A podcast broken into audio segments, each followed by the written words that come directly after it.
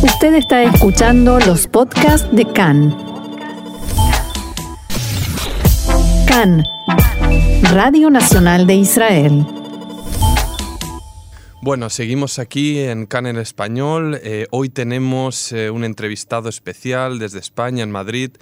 Tenemos con nosotros en línea a Uriel Masías. Shalom, Uriel, ¿cómo estás? Muy bien, encantado. Bueno, antes de, empezar la entrevista, vamos a introducir eh, brevemente a nuestro personaje.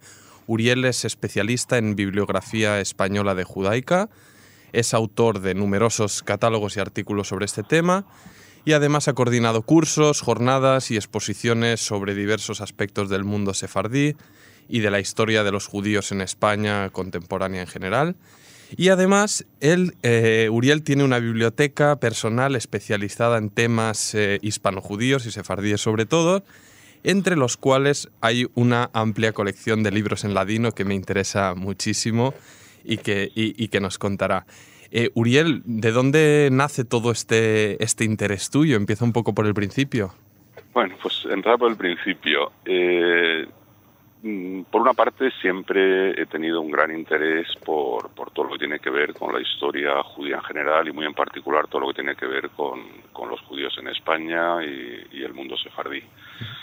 Mi padre era un gran aficionado al coleccionismo y en particular al tema de los libros y digamos que la biblioteca la inició él Luego, durante muchos años, como yo también me interesé por el tema, era un proyecto que íbamos adelante juntos.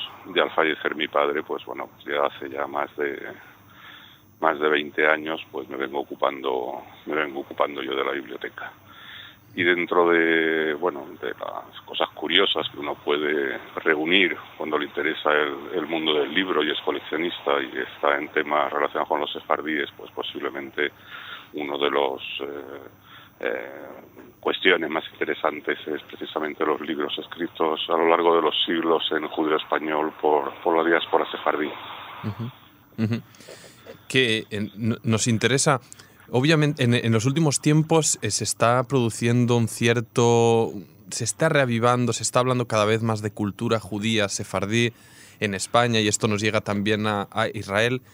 No todos nuestros oyentes imagino que habrán oído hablar de esto del judeo español, el ladino.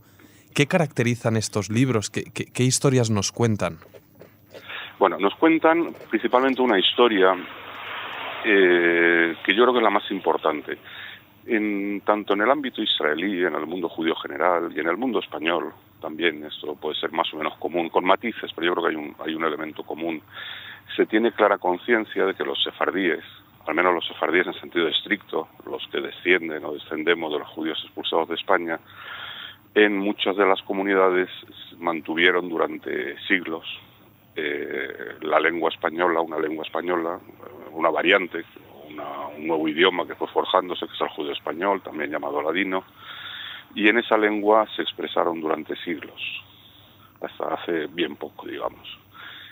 Lo que se suele ignorar, porque se habla muchísimo de la tradición musical sefardí, se habla muchísimo de las canciones sefardíes, del romancero sefardí, y muchas veces se olvida que eh, los sefardíes además produjeron una muy, muy, muy abundante literatura escrita en su lengua.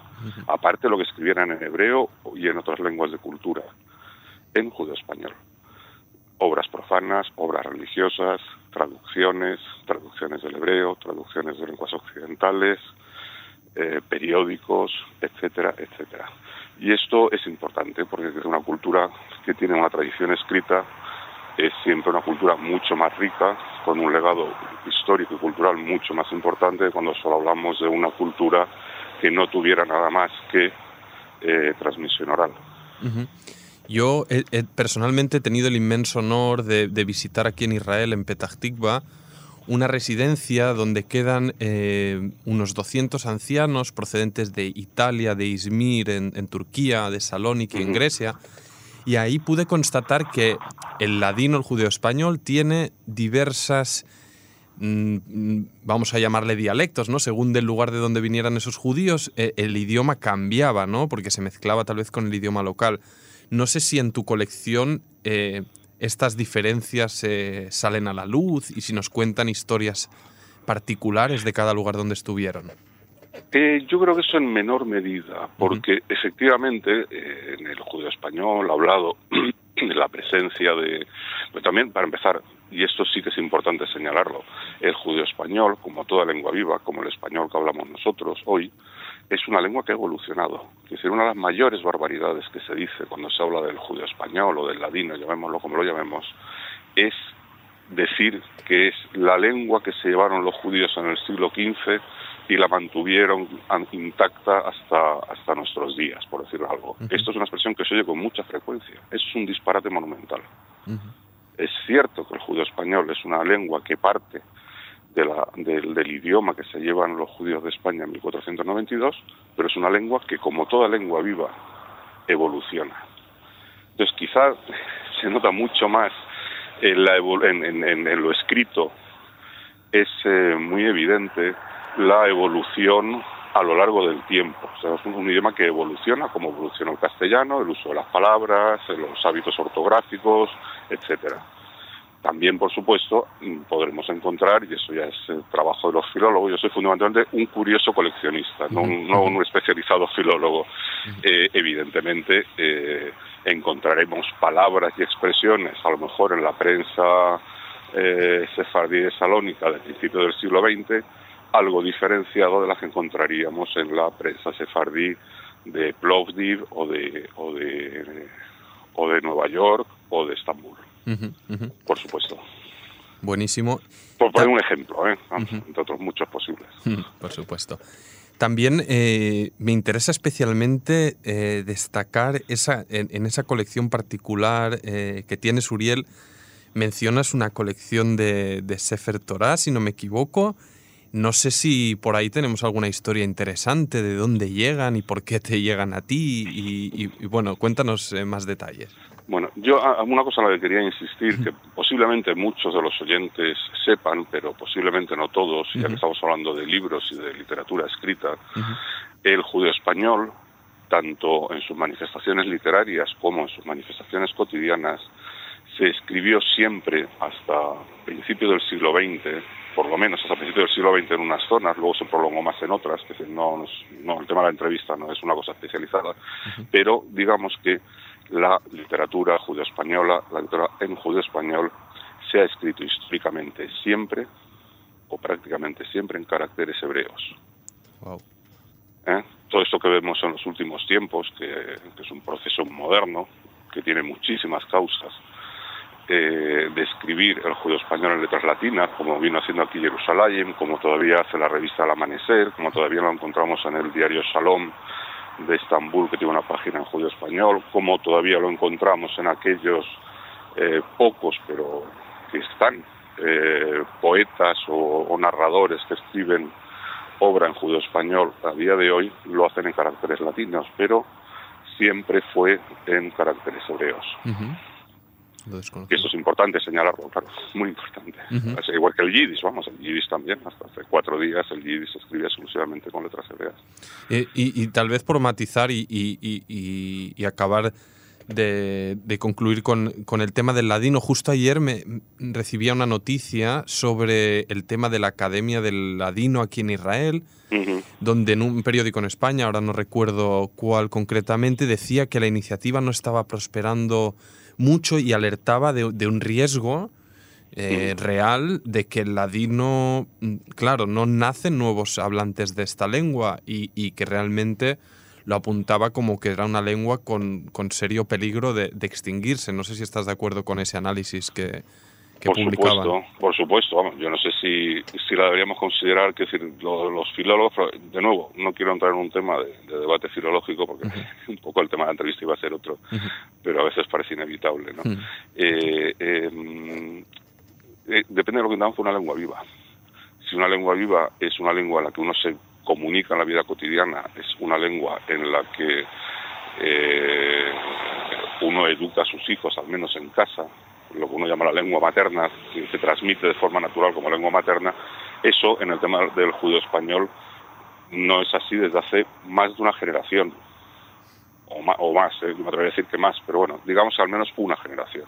Con lo cual, si nuestro concepto de lengua viva es una lengua que se transmite de modo natural de padres a hijos en el hogar y en la cual además puedes desarrollar eh, tu vida cotidiana, en ese sentido el judío español no es una lengua viva a día de hoy. Es diferente que haya mm, todavía mucha gente capaz de entender e incluso de expresarse en judío español. Son cosas diferentes. Es un poco dependerá de cómo, cómo queramos definir una lengua viva, ¿no? Buenísimo. Y, bueno, como has hecho el inciso antes, retomo la pregunta, eh, donde nos, intentaba, nos metíamos en, en, tu colección privada de, de, pues colección de Biblias. Pues mira, como, las, como muchas colecciones que se van haciendo con, sobre todo con tiempo y con dedicación, eh, a veces uno acaba reuniendo, a lo mejor sin una intención expresa, un gran número de libros sobre un determinado tema. Aunque siempre hubo interés o tuvimos interés en los libros en judío español, al cabo de unos pocos años, pues, eh, pues vi que había entre ellos un porcentaje considerable de libros bíblicos. Biblias completas, eh, Pentateucos, Cantar de los Cantares, el libro de Ruth. Cuando hablamos de una colección de Biblias no hablamos solamente de, eh, en mi caso, en mi colección, no hablamos solo de Biblias completas, sino de libros bíblicos publicados en judío español o en hebreo y judío español. Entonces, en un momento, pues te das cuenta que tienes, hombre, un pequeño conjunto de ediciones bíblicas. Entonces ya en ese momento, pues, ya puse un mayor interés en eh, en adquirir o en enriquecer la biblioteca, especialmente con, con ediciones de la Biblia en, en ladino o en judío español. Interesante. Y este es un poco, es decir, no fue nunca un, no nació como una decisión voy o vamos a construir o vamos a, a, a, formar una colección de Biblias en ladino, sino una vez que se empezó a formar la colección de libros en ladino, eh, eh, se habían reunido una cierta cantidad de libros bíblicos y también de, por otro lado, de periódicos y un poco luego ya esas son las áreas que he desarrollado con más cuidado, con más dedicación. Además, eh, además de ello, Uriel, eh, has estado muy activo en la vida cultural, en la tradición judía en Madrid, has formado parte de, del Consejo de Redacción de la revista Raíces, ha sido director y fundador de, la exposición eh, permanente del Museo de la Historia de la Comunidad Judía de Madrid. Y mi pregunta un poco es eh, si nos podrías hacer una valoración del estado actual de la comunidad en Madrid y lo que más me interesa es no de puertas adentro, sino de puertas afuera, si, si esta cultura y esta tradición judía de cierta, en cierto modo despierta interés del resto de la ciudadanía en Madrid, no solo eh, de la propia comunidad. Yo te diría que sí. Lo que pasa que es, es, a día de hoy, es decir, ha habido algunos años un poco diferentes en las últimas dos décadas, dependiendo un poco también del perfil de las juntas directivas de cada una de las comunidades, ya sea en Madrid, Barcelona u otras grandes comunidades, bueno, grandes, las principales comunidades españolas. Eh, la actividad cultural y la actividad cultural hacia afuera de la comunidad, desde las comunidades judías, la verdad es que en general, quitando algún periodo muy concreto, ha sido bastante escaso, desde las comunidades judías. Si bien es cierto desde que otras instituciones públicas españolas o privadas, fundaciones, ayuntamientos, universidades, eh, en fin, sería difícil enumerar el, tipo de instituciones que organizan actividades culturales de forma recurrente relacionadas con el mundo judío y especialmente con el, con el pasado judío de España y con el mundo sefardí.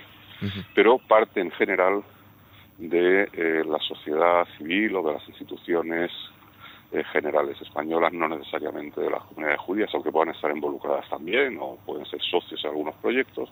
Mucho de lo que se está haciendo ahora sobre el pasado judío en España o sobre la cultura sefardí proviene de ámbitos universitarios, académicos, e institucionales. Y, Por ejemplo, en breve, pues en noviembre van a tener lugar las décimas jornadas sefardíes de La Rioja, que organiza la Fundación San Millán de la Cogolla, eh, que bueno alcanza su décima edición, que bueno es un, recorrido importante y bueno, pues es una fundación que se dedica a varios aspectos eh, relacionados con La Rioja y con la lengua española. Y entre su agenda de actividades tiene también estas jornadas dedicadas a, los sefardíes.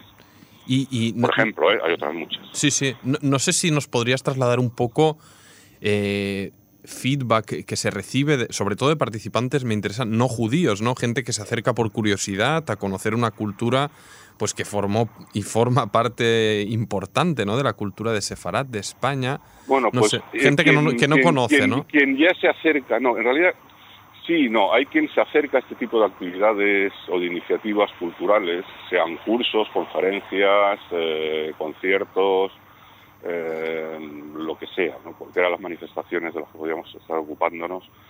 Eh, quien ya se acerca es porque tiene un cierto interés previo, que no necesariamente responde a un conocimiento previo, pero sí un interés una sensibilidad, y eso viene precisamente de una conciencia bastante extendida en, en, España de que lo judío forma parte, sobre todo el pasado judío forma parte del pasado histórico español. Y que por otra parte eh, el mantenimiento por parte de la diáspora sefardí de la cultura española y de la lengua española durante cerca de 500 años, eso también establece un vínculo con la cultura hispánica general. Y, y esa conciencia, bueno, no es que sea, no que sea, haya traspasado a toda la sociedad española, pero sí, hay, hay un montón de gente con, con, con esa inquietud, con esa percepción, y eso es lo que hace que las actividades culturales relacionadas con estos temas pues tengan una cierta, un cierto éxito y una cierta repercusión. Y ya, bueno, te voy a lanzar un, último, una última preguntita y con esto cerraremos. Eh, mencionabas a nivel institucional y rescato aquí, pues eh, obviamente la ley de retorno que se aprobó para garantizar el derecho a obtener pasaporte español a los descendientes de los sefardíes expulsados.